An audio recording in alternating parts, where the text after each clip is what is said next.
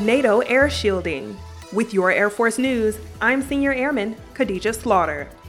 F 22 Raptors from Joint Base Elmendorf Richardson, Alaska are headed to the 32nd Tactical Air Base in Lask, Poland to join NATO's air shielding mission.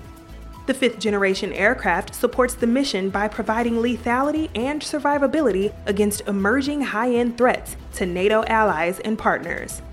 The Raptor is capable of delivering rapid, long range air power while performing both air to air and air to ground missions.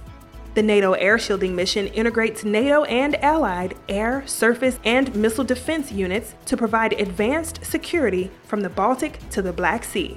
The missions help NATO allies safeguard and protect alliance territory, populations, and forces from air and missile threats. That's today's Air Force News.